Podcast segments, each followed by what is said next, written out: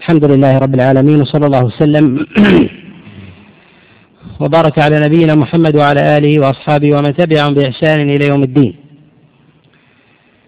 هذا الخبر وقد رواه من ذكر المصنف من حديث زياد بن عبد الله البكائي عن عطاء بن السائب عن أبي عبد الرحمن عن عبد الله بن مسعود عليه رضوان الله تعالى عن رسول الله صلى الله عليه وسلم أنه قال بذلك وهذا الخبر منكر سندا ومثلا أما نكارة إسناده فتفرد زياد بن عبد الله به فإنه قد تفرد بروايته عن عطاء بن السائب وروايته عنه بعد اختلاطه. وعطاء بن السائب ممن اختلط. وقد ضعفه غير واحد من الأئمة ووثقه بعضهم. وقد ذكر الترمذي عليه رحمة الله في كتابه السنن عن البخاري عليه رحمة الله أن وكيعا قد قال في قد قال في زياد أنه مع شرفه يكذب بالحديث وقد وقع في بعض ألفاظ هذه العبارة مغايرة من جهة اللفظ والمعنى. فقد جاء في كتاب التاريخ الإمام البخاري عليه رحمة الله أنه قال أنه مع شرفه لا يكذب في الحديث. وهذا مخالف لما نقله الترمذي عليه رحمة الله. كذلك نقل اللفظ الذي قد نقله البخاري عليه رحمة الله عن وكيع في كتابه التاريخ ولي الدين العراقي في كتابه طرح التهذيب فإنه قد نقل ما في كتاب التاريخ ولم ينقل لفظ الإمام الترمذي عليه رحمة الله تعالى في كتابه في كتابه السنن. وكذلك نكارة المتن من جهة إسلام من جهة المتن. أن النبي عليه الصلاة والسلام لم يثبت عنه تحديد في الوليمة وتكرارها وإن كان قد جاء هذا الخبر من بعض الطرق. عن رسول الله صلى الله عليه وسلم فقد جاء في سنن جاء في السنن والمسند من حديث أبي سفيان عن أنس بن مالك النبي عليه الصلاة والسلام أولم على أم سلمة ثلاثا. فهذا من جهة المتن مغاير لما جاء في حديث عبد الله بن مسعود عليه رضوان الله تعالى. قد رواه بعضهم في بعض الأجزاء أن النبي عليه الصلاة والسلام أولم مرة ونهى عن الثلاث. وعلى كل فالذي في المسند والسنن في إسناد بكر بن خنيس وقد ضعفه غير واحد من العلماء. وقد أعله غير واحد من النقاد كالبيهقي عليه رحمة الله وعل كذلك حديث حديث عبد الله بن مسعود عليه رضوان الله تعالى.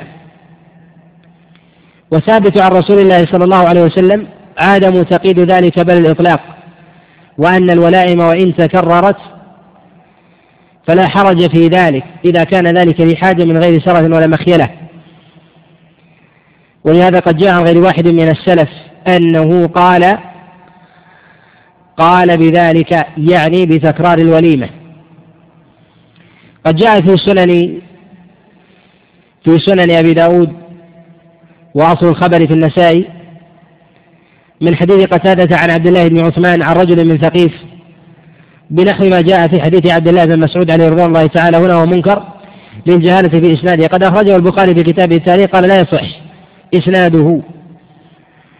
ولا أعلم يعني للرجل من ثقيف صحبة يعني رسول الله صلى الله عليه وسلم. فهو ما في إسناده معلول معلول بالإرسال. كذلك نكارة المتن. وقد أشار البخاري عليه رحمة الله في كتابه الصحيح إلى نكارة المتن. بقوله عليه رحمة الله باب حق إجابة الوليمة. ولم يقدر رسول الله صلى الله عليه وسلم مرة أو مرتين. إشارة إلى ضعف ما جاء في هذا الخبر. كذلك أيضا قد جاء عن أبي بن كعب وزيد بن ثابت ما يخالف هذا. قد جاء عند عبد الرزاق في كتابه المصنف من حديث معمر عن أيوب. عن ابن سيرين أن والده سيرين قد تزوج امرأة وأولم عليها سبعا فدعا أبيا وزيد بن ثابت عليهما رضوان الله تعالى وكان أبي صائما. قال فدعا وأثنى وإسناده صحيح وقد جاء من غير هذا الوجه من حديث حفصة بنت سيرين عن أبيها. سيرين بنحو هذه الحكاية ولكنها قالت ثمانية أي ثمانية أيام دعا إلى الوليمة. ومع هذا أجاب أبي بن كعب وكذلك زيد بن ثابت. وتكرار الوليمة جائز صحيح وهذا الذي عليه عامة السلف ولا أعلم من أنكر ذلك إلا ما جاء عن سعيد بن المسيب فيما رواه عنه قتادة كما جاء عند أبي داود من حديث قتادة قال بلغني عن سعيد المسيب أنه دعي إلى وليمة مرة فأجاب ودعي مرة أخرى فأجاب. ودعي في الثالثة فلم يجب فقال رياء وسمعة. يعني أنهم قد رأوا بهذه الدعوة. وهذا لا يصح من جهة الإسناد باعتبار عدم السماع قتادة من سعيد المسيب وإنما هو بلاغ. فتكرار الوليمة لأيام أو في الأيام مرات أن يكون غداء وعشاء ثم غداء وعشاء وهكذا فإن هذا مما لا بأس به ولا دليل عن رسول الله صلى الله عليه وسلم يمنع. وقد أشار إلى ضعف هذه الأخبار كما تقدم البخاري عليه رحمة الله. هناك من عمل من الأئمة بهذا الخبر وقالوا بكراهة إجابة إجابة الدعوة في اليوم الثالث. وتردد بعض العلماء في اليوم الثاني. ومنهم من فرق بين إذا كان المدعو هو نفسه في اليوم الأول قال إذا كان ذلك يختلف بحسب المدعو إذا كان المدعو في اليوم الأول يختلف عنه في الثاني لكثرة الناس وضيق المكان فيدعو يوما أناسا ويدعو اليوم الآخر أناسا آخرين فإن هذا يجوز. قد نص عليه بعض الفقهاء من الشافعية كالعمراني عليه رحمة الله والذي يظهر والله أعلم إذا قيل بعدم ثبوت الخبر هذا عن رسول الله صلى الله عليه وسلم أنه لا حدث إلى مثل هذا التفصيل. وكيف لو ثبت عن أصحاب رسول الله صلى الله عليه وسلم وجماعة من التابعين صحة ذلك وجوازه وهو الأصل أما إذا كان ذلك على سبيل الإسراف والمفاخرة فإن هذا منهي عنه للإسراف والمفاخرة وهو أصل منهي عنه في كل حال.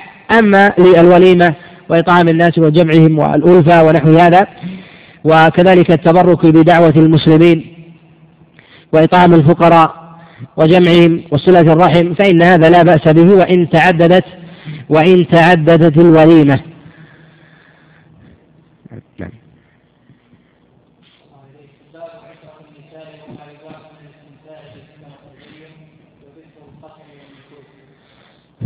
يقول باب عشرة النساء وما يستمتع به منهن والتزين لهن عشرة النساء المراد بها ما يحصل بين الزوجين من مودة ومعاملة ومعاشرة وتشمل كل تعامل بين الزوجين سواء من الأقوال أو الأفعال أو السكون مما يكون من جملة خلق المسلم. ولهذا أمر الله سبحانه وتعالى بالمعاشرة بين الزوجين بالمعروف وعاشروهن بالمعروف. بل جعل الله سبحانه وتعالى ما للزوجة من حق كما للرجل من حق ولهن مثل الذي عليهن بالمعروف. قد روى ابن جرير الطبري عليه رحمة الله في كتابه التفسير من حديث عكرمة عن عبد الله بن عباس في قوله جل وعلا ولهن مثل الذي عليهن. قال عليه رضوان الله تعالى إني لأحب أن أتزين للمرأة كما كما أحب أن تتزين لي. ثم تلا الآية. والمراد بذلك أن ما يكون بين الزوجين من من حقوق فهو مشترك بالمودة والحسنى وطيب الكلام وحسن الملبس والتجمل والتطيب والتزين وجميل الألفاظ والأقوال. ولهذا كان رسول الله صلى الله عليه وسلم وهو خير الخلق وإمام المسلمين مع كثرة أشغاله كان خير الناس لأهله عليه الصلاة والسلام. كما جاء في الخبر عنه عليه الصلاة والسلام قال خيركم خيركم لأهله وأنا خيركم لأهلي. يعني خير لكم خير منكم من جهة التعامل. وهذا إذا كان في رسول الله صلى الله عليه وسلم مع كثرة أعماله وأموره وانشغاله بأمور المسلمين من إمامة وفتيا وإصلاح ذات البين وجهاد ونحو ذلك فإنه خير الناس لأهله. فقد جعله الله عز وجل على خلق عظيم. وأدبه الله سبحانه وتعالى فأحسن تأديبه. وحث النبي عليه الصلاة والسلام أن تكون المعاشرة بالمعروف. وأمر أن يكون الإمساك كذلك على ذلك. وأن وإن وجد الإنسان من زوجه شيئا مما يخالف شرع الله عز وجل حدد النبي عليه الصلاة والسلام لذلك ضوابط وأمور. لا يجوز للإنسان أن يتعداها. وهذه الضوابط يأتي الكلام عليها في باب النشوز والمخالفة وعند الشقاق بين بين الزوجين. وكذلك في باب التزين وإن كان حظ الرجل من المرأة أكثر من حظ من حظ المرأة بالرجل باعتبار أن المرأة قد جبلت على حب التزين وحظها في الملبس أكثر من حظ الرجل كما هو معروف عرفا في سائر القرون والآثار. والنصوص في ذلك وإن كانت متوجهة إلى الزوجين فهي في حق الزوجة أظهر. وفي باب الاستمتاع وهو المعاشرة بجميع أنواعه سواء كان بمس أو مباشرة أو بجماع فإن هذا الحق فيه للزوجين على السواء. بل أنه قد ذكر غير واحد من الفقهاء أن الرجل يأتي المرأة من غير شهوة يؤجر على ذلك. وقد حكي اتفاق العلماء عليهم رحمة الله تعالى على هذا. ويأتي الكلام بإذن الله عز وجل في هذا الباب في كلام الفقهاء في باب المعاشرة وإتيان الزوجة والمدة في ذلك وكذلك في القسم بين الزوجات سواء كنا كنا زوجات أحرارا أو عبيدا. أو كانت المرأة أمة ولم تكن زوجة وحظها في القسم والقسم في السفر والإقامة وحظ المرأة إذا سافر عنها زوجها.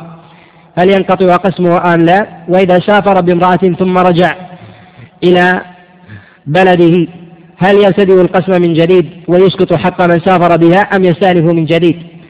وهل استئنافه يكون على قرعة أم لا؟ وإذا سافر وكان معه زوجتان هل يقرع بينهما أم يبتدئ بما شاء؟ وإذا تزوج بكرا على ثيب أو تزوج ثيبا على بكر فكيف يقسم في ذلك؟ وهل للقرعة باب؟ كل هذا قد جاء تفصيله عن رسول الله صلى الله عليه وسلم. يأتي بيانه بإذن الله عز وجل في موضعه. نعم.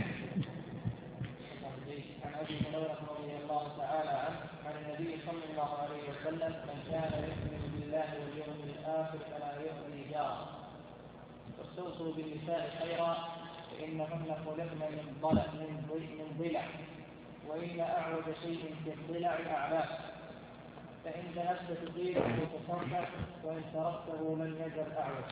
فاستوصوا بالنساء خيرا. متفق عليه. واللفظ للبخاري وفي لفظ لمسلم إن المرأة خلقت من ضلع. لن تستقيم لك على طريقة. فإذا استمتعت بها وبها عوض وإن ذهبت تقيمها كسرتها هذا الخبر قد رواه البخاري ومسلم من حديث أبي حازم عن أبي هريرة عن رسول الله صلى الله عليه وسلم. وقد جاء بعدة ألفاظ يختار المصنف عليه رحمة الله تعالى أتمها.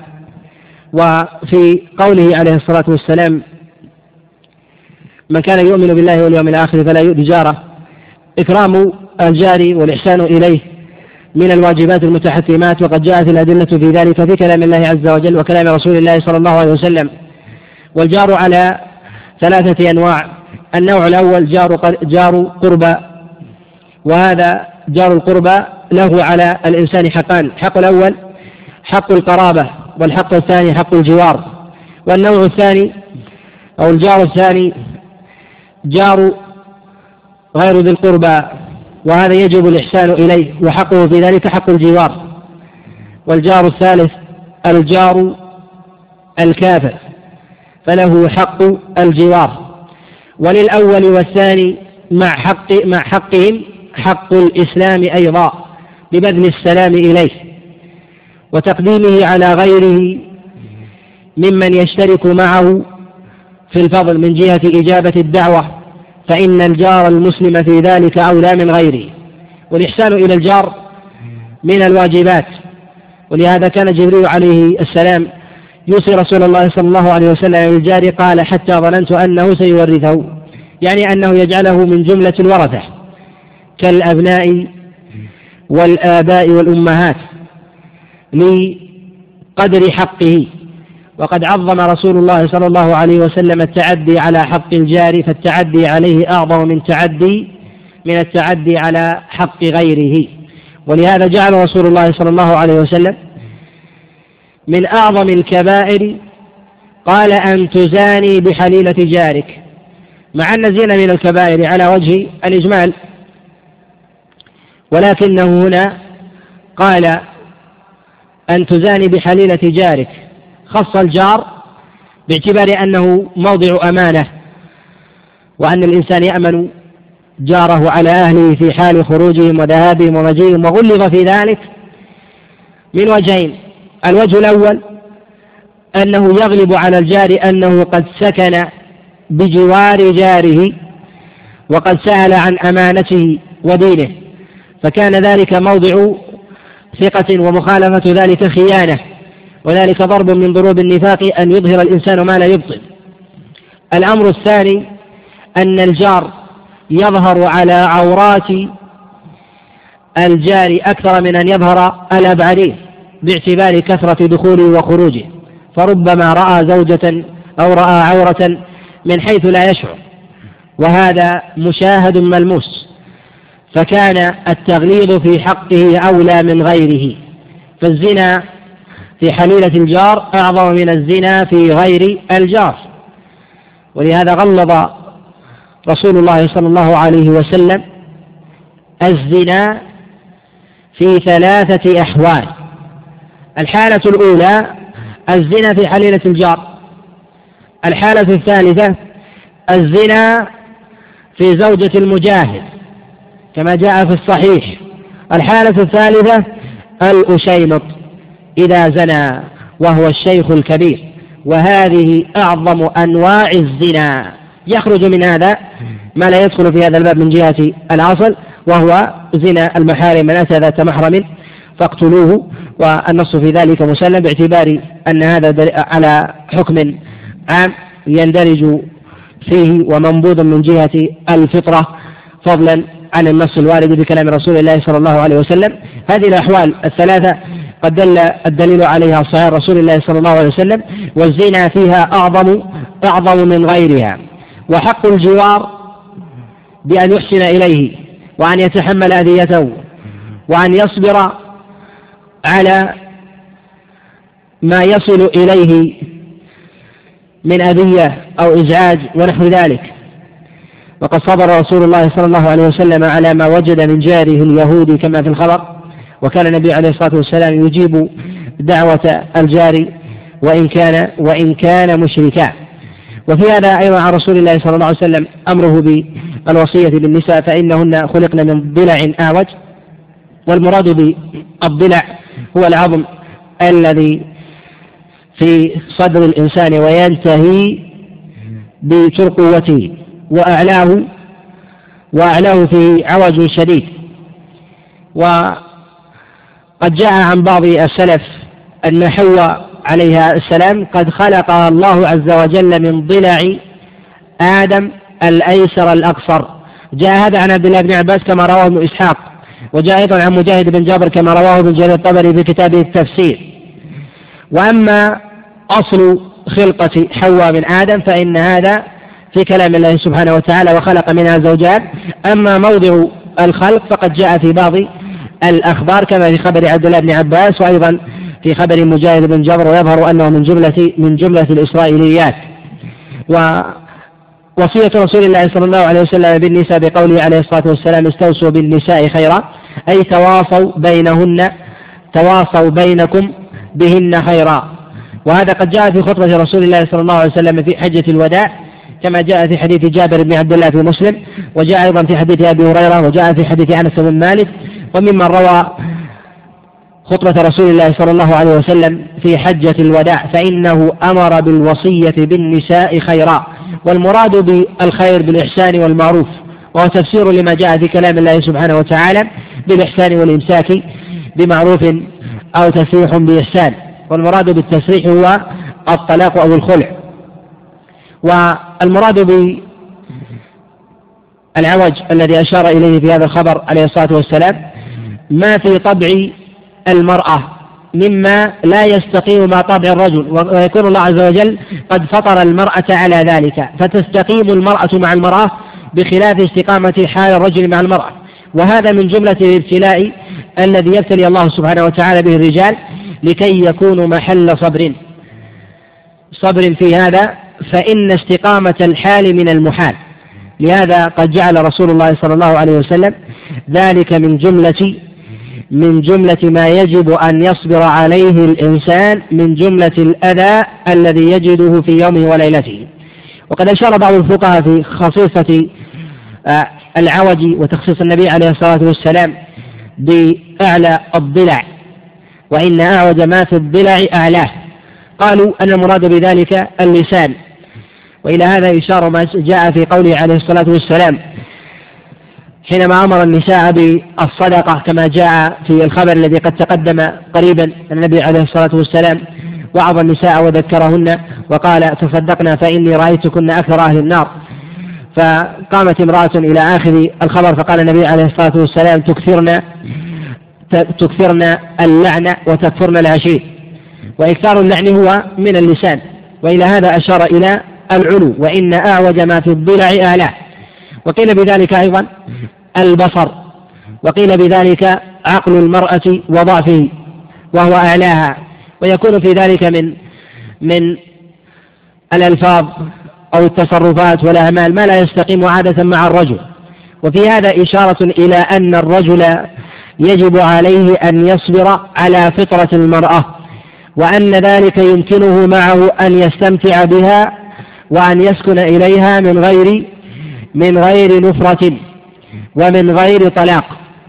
ويخرج هذا ما كان عن عن غير طبيعة وفطرة من ميل المرأة ميلا ظاهرا بينا إلى السوء والمنكر والفحشاء فإن هذا خارج عن أصل الفطرة ويكون معه التأديب أو الطلاق أو الخلع على ما يأتي تفصيله بإذن الله تعالى. وإقامة المرأة على الأمر وما يحبه الرجل هذا من المحال. ولهذا قال النبي عليه الصلاة والسلام إن ذهبت تقيمه كسرته والمراد بالكسر هنا الطلاق. أو أفسدت المرأة عليك. أي لا يمكن أن تقيم المرأة على ما تحب إلا أن تفارقها. إما أن تبقيها على هذا الإعوجاج وإما أن تطلقها فلا تبقى معك زوجة. ولهذا حث النبي عليه الصلاة والسلام على ذلك. ويدخل في هذا سائر النساء حتى الصالحات باعتبار أن الله عز وجل قد فطرهن على ذلك. والنبي عليه الصلاة والسلام كان عنده جملة من النساء من أمهات المؤمنين وهن أكمل النساء خلقا وأكمل النساء فضلا. وأعظم النساء وأشرفهن أمهات المؤمنين عليهن رضوان الله تعالى. ومع ذلك جاء بينهن من الغيرة وعلى رسول الله صلى الله عليه وسلم. والخصومة فيما بينهن فيما تعامل معه النبي عليه الصلاة والسلام بأعظم حكمة وأعلى خلق. ولا حديث في ذلك عنه عليه الصلاة والسلام كثيرة.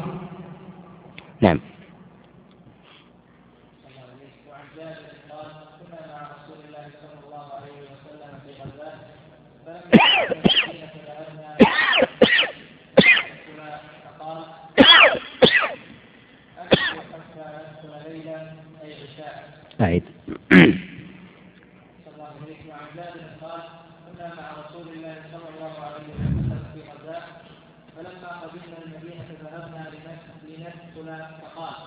حملوا حتى أسفل ليلا أي عشاء كي كي تنتصف الشعثة وتستحد المغيبة متفق عليه واللفظ لمسلم وللبخاري إذا أطال أحدكم الغيبة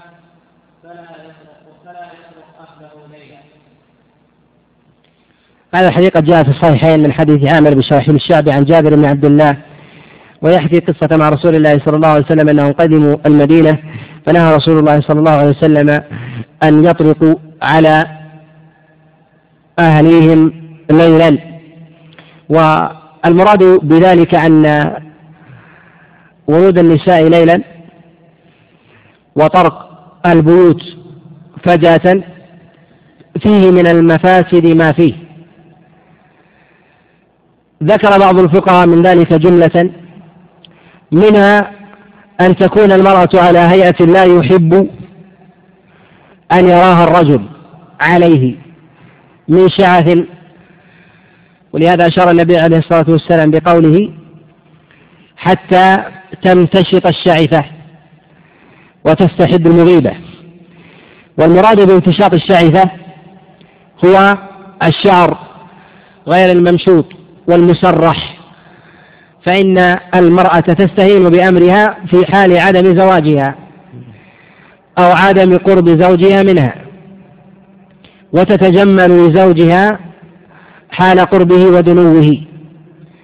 فإذا دخل على امرأته وهي على تلك الحال حصل بينهما من النفرة ما حصل وربما تبع ذلك الفراق.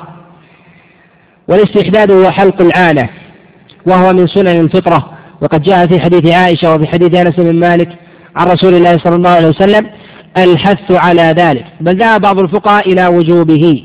وقد نص على ذلك أبو بكر ابن العربي. بل حكي الإجماع عليه. وقد تقدم معنا في كتاب في كتاب الطهارة. ومن المفاسد أيضا أنه ربما وجد امرأته على غير معروف كانت تستتر به إما بقول أو فعل سواء من سماع محرم أو بفاحشة ونحو ذلك. فنهى النبي عليه الصلاة والسلام أن يطرق أهله ليلا كي لا يجد الإنسان ما يكره. وفي هذا وإن كان احتراز من أن يرى الإنسان ما يكره ليس إغفالا أن يقيم الإنسان أهله على الخلق القويم وأن يغرس في نفوسهم تعظيم الله سبحانه وتعالى. وأمر رسول الله صلى الله عليه وسلم بالاستئذان والإعلام. إن طرق الإنسان أهله ليلا. وحث رسول الله صلى الله عليه وسلم على ذلك إن لم يكن أن ينتظروا حتى يكون ذلك نهارا. وهذا على وجه العموم سواء كان في بيت الإنسان أو في بيت غيره. ولهذا قال الله سبحانه وتعالى في كتابه العظيم حتى تستأنسوا وتسلموا على أهلها. قد فسر غير واحد من العلماء الاستئناس هو رفع الصوت. قد جاء هذا عن عبد الله بن مسعود كما رواه الأعمش عن عمرو بن مرة عن أبي هريرة عن عبد الله بن مسعود قال حتى تستأنسوا يعني رفع الرجل صوته. وجاء عن مجاهد بن جابر قال حتى تستأنسوا قال أن يتنحنح الرجل أو يتنخم. وجاء أيضا عن بعض السلف وقد قال به الإمام أحمد عليه رحمة الله قال حتى تستأنسوا. قال يسلم أو يحرك عليه أو يتنحنح. أي أنه قد قدم حتى لا يظهر على عورة أو يرى أو يرى سوءا. وفي هذا أيضا أهمية الستر وعدم وعدم التجسس والترصد على محارم المسلمين. وإن كانت زوجة أو كان زوجا أو كان ابنا ونحو ذلك. عليه يعلم أن التجسس على الزوجة أو التجسس على الابن أو البنت ونحو ذلك من غير أن يجد الإنسان شرا أن هذا من المحرمات التي يجب الحذر منها لنهي الشارع عنه. وفي هذا الخبر دليل ظاهر على ذلك. وإن وجد الإنسان قرينة حرم عليه أن يتجسس أيضا حتى يجد البينة. فإذا وجد البينة جاز له ذلك. ولهذا يسأل كثير من الناس عن التجسس على الأولاد بوضع أجهزة التصنت في البيوت أو على الزوجات ونحو ذلك أو وضع من يتابع. هذا من جملة المحرمات المنهي عنه.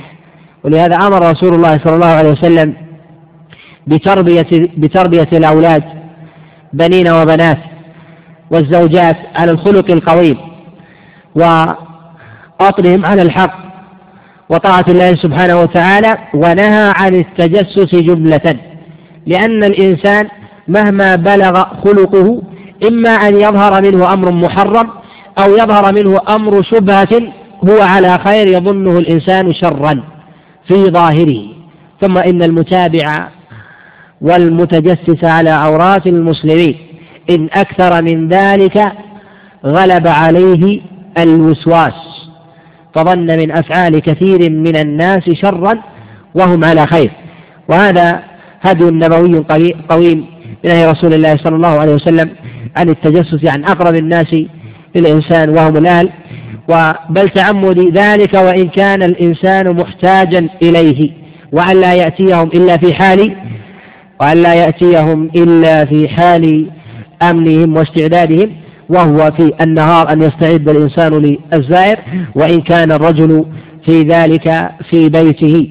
ولهذا نهى رسول الله صلى الله عليه وسلم من كان معه من أصحابه أن يدخلوا على أهليهم ليلا. فنهى النبي عليه الصلاة والسلام عن أن تطرق النساء ليلا أي تطرق عليهن الأبواب ليلا. وذكر بعض الفقهاء من العلل أيضا أن يفجعوا ويتهيبوا فإن الليل من من مظان الخوف من السراق وأصحاب الفجور ونحو ذلك ما يفجع معه الإنسان. وإيذاء المؤمن وترويعه لا يجوز. وهذا كلما كان الإنسان متأخرا في الليل ظهرت فيه علة التحريم. نعم. وإذا نبه الإنسان أهله على قدومه سواء بالاتصال بالهاتف أو إبلاغ رسول فإن هذا فإن هذا من باب العلم وإن قدم عليهم ليلة. لا حرج عليه لأنه أعلمهم بقدومه فالتفت العلة. نعم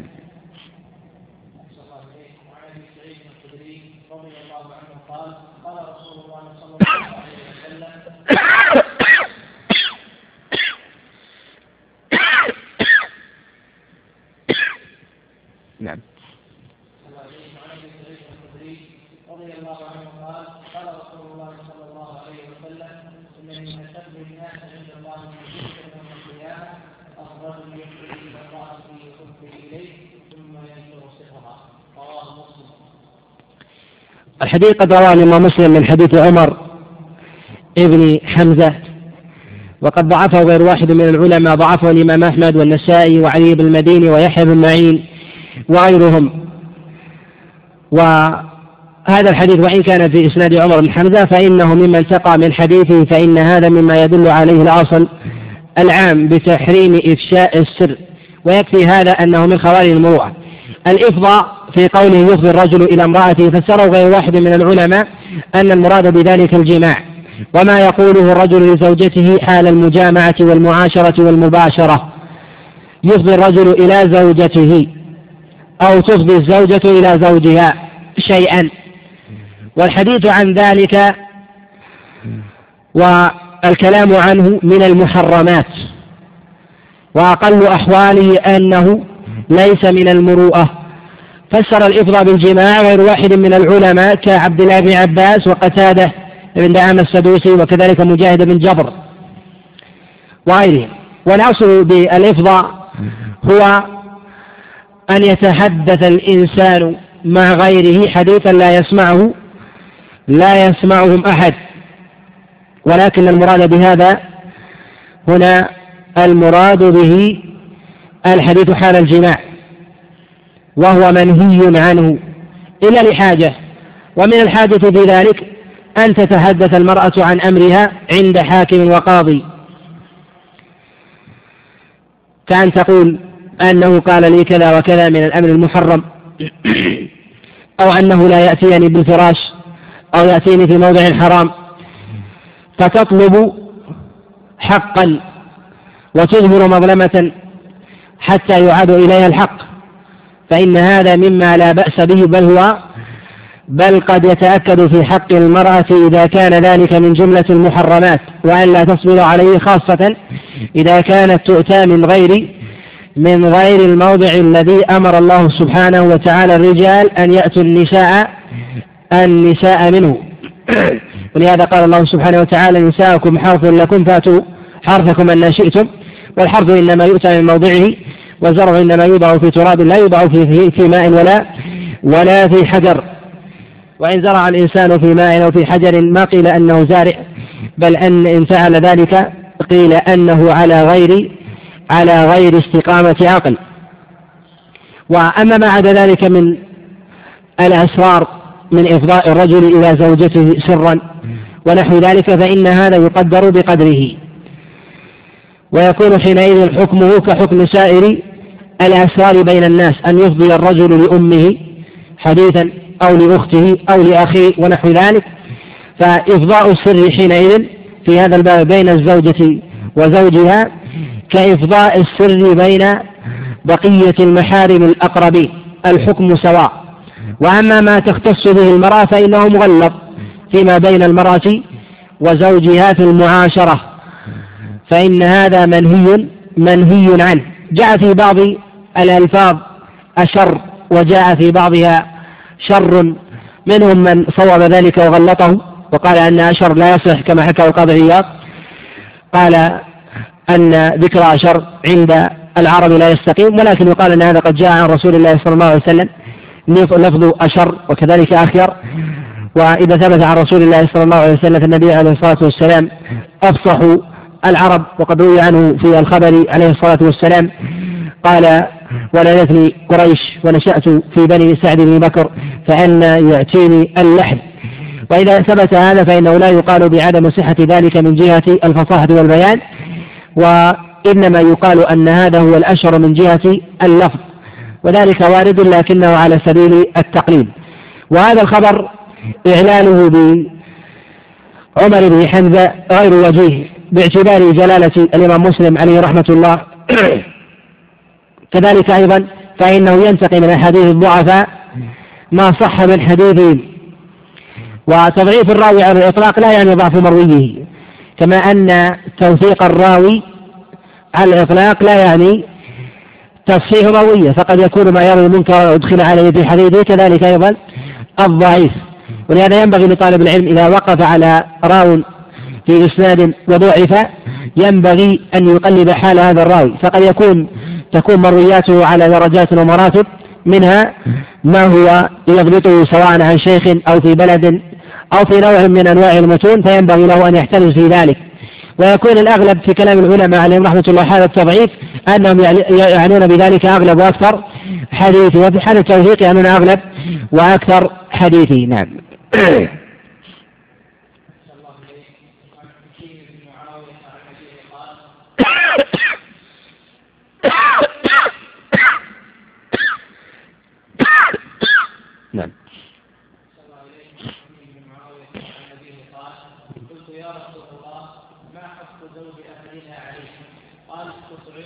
كفاية كفاية كفاية.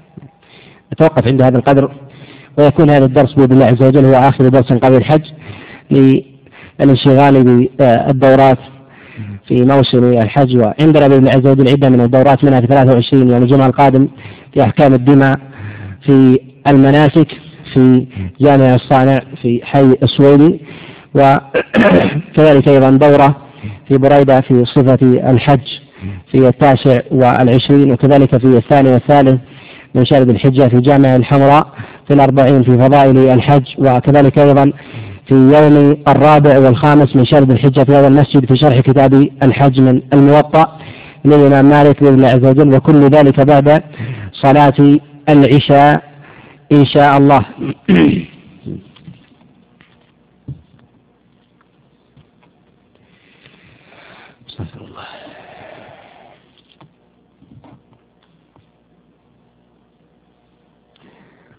هنا سائلة تقول تقدم لي شخص عمره سادس الثلاثون أو 22 فهو رجل آه، لديه علم دين ولكنه متردد باعتبار أنه مدينة وأنا من مدينة أخرى. وبعضهم يحتج بالصغر. إذا كان صاحب خلق ودين فلا حجة في العمر فإن الفارق يسير. وقد تزوج النبي عليه الصلاة والسلام وهو كبيرا من دونه وتزوج النبي عليه الصلاة والسلام وهو صغيرا وهي أعلى من حال خديجة. وذلك كثير. فإذا كان رجل صاحب خلق ودين فإنه لا يجوز رده بحال. ولهذا قال النبي عليه الصلاة والسلام إذا أتاكم من ترضون دينه وخلقه فزوجوه إلا تفعلوا تكن فتنة في الأرض وفساد عريض. وهذا يتساءل به كثير من النساء أنها إذا خطبت كذلك الأولياء وكان الرجل الرجل صاحب خلق ودين أنه يرده لعلل أخرى خارجة عن الخلق والدين وخارج أيضا عن باب درء المفاسد. وإنما لأمور أخرى ويظن أن ذلك جائزا بل أنه محرم لا يجوز بحال أن يرد رجلا لغير الدين والخلق. الخلق باب واسع منه كرم الإنسان وبشاشته. كذلك أيضا تعامله مع أهله بالمودة والإحسان ونحو ذلك. إذا نقص شيء من ذلك هذا يقال أنه نقص في في خلق الإنسان. كان يكون الإنسان بخيلا أو يكون الإنسان ضرابا للنساء ونحو هذا فيكون هذا مما يسوغ للمرأة عن أن لا تقبل به. وكذلك للولي أن يرد الرجل. أما إذا كان كامل الخلق والدين فلا يجوز رده بحال. ولهذا نهى النبي عليه الصلاة والسلام عن ذلك. قال إلا تفعلوا تكن فتنة إن تفعلوا تكن فتنة. في الأرض وفساد عليه والفتنة هنا فتنة الإنسان في دينه وفي دنياه. تفتن الزوج المرأة ويفتن الرجل. وقد يفتن أيضا أيضا الولي في ذلك. فيكون هذا من باب العقوبة في مخالفة أمر رسول الله صلى الله عليه وسلم. وما انتشر الفساد في الناس إلا بسبب البحث عن الأكمل. وأريد أفضل ورجل جيد لكني أريد أجود ورجل حسن ولكني أريد أحسن. ورجل لا عيب فيه لكني أريد رجلا سيأتي أو أرجو وألتمس من هو أكمل منه. لا شك أن هذا مما مما لا يجوز. وينبغي للمرأة أن لا تستخير في مثل هذا. إلا إذا كان خيرت بين رجلين تستخير بينهما أو كان كانت مترددة لعيب فيه. هل يبلغ درجة سوء الخلق أم لا؟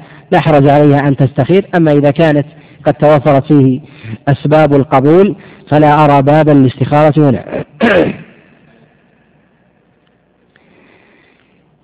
يقول هنا هل تفتيش الطالبات تفتيش الطالبات طلاب المدارس لكي يكون معهم أو معهن جوالات والتصوير مسألة التفتيش سواء في الأبناء ونحو ذلك الأصل أنه لا يجوز إلا إذا غلب الفساد. إذا غلب الفساد فيقال حينئذ بجواز ذلك. أما الأصل أن يفتش الإنسان الأبناء أو يفتش آه، الإنسان على أخواته أو إخوانه ونحو ذلك إذا كان وليا ويفتش الزوجة ونحو هذا هذا مما مما لا يجوز. إلا في حال غلبة الفساد. إذا انتشر الفساد وظهر وعلم أنه لا يدرى إلا بذلك شرع بل قد يجب درء الفساد بتفتيش وتتبع أهل الفساد سواء بالكاميرا خاصة في وقتنا الآن بتساهل الناس بالتصوير خاصة في المحارم في الأفراح وفي المدارس. هناك من ضعيفات النفوس وضعفاء النفوس آه، من يصور النساء وينشرهن خاصة مع سهولة نشر الفساد. حينئذ يقال أن الأولى في ذلك أن يفعل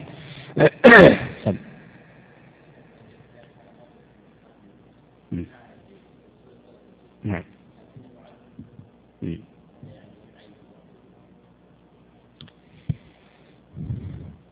التعدد قد أشار آه، بعض الفقهاء إلى أن التعدد فيه إسقاط لبعض حق المرأة فهو حق لها أن تقبل به ولا تقبل والأصل لها حق السكنى والمبيت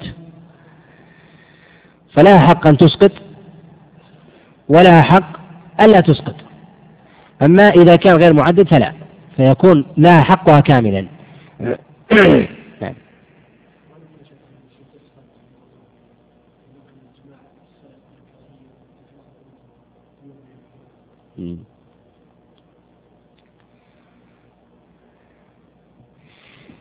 يقول تكرار العمرة.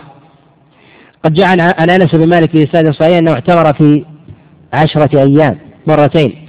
وجاء عن عائشة عليه رضوان الله تعالى أيضا أنها اعتمرت أما اليوم واليومين فلا.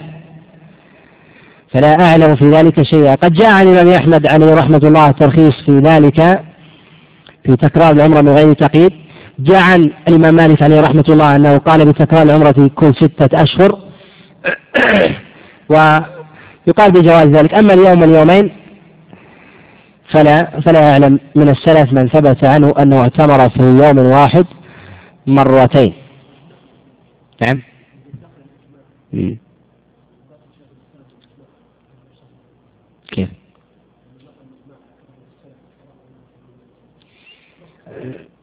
هو ما ذكرت لك أنه لم يرد عن السلف أنهم اعتمروا في يوم من الصحابة. جيد. فإذا قيل بذلك عن حرصهم يدل على أنه خلاف الأولى خلاف الأولى يعني كراهة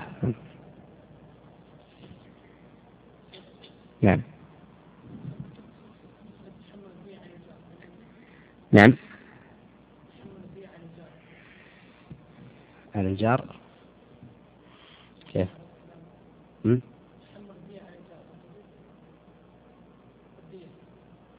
إذا كان إحسانا أما على الوجوب لا. أما على الوجوب لا. صلى الله عليه وسلم وبارك على نبينا محمد.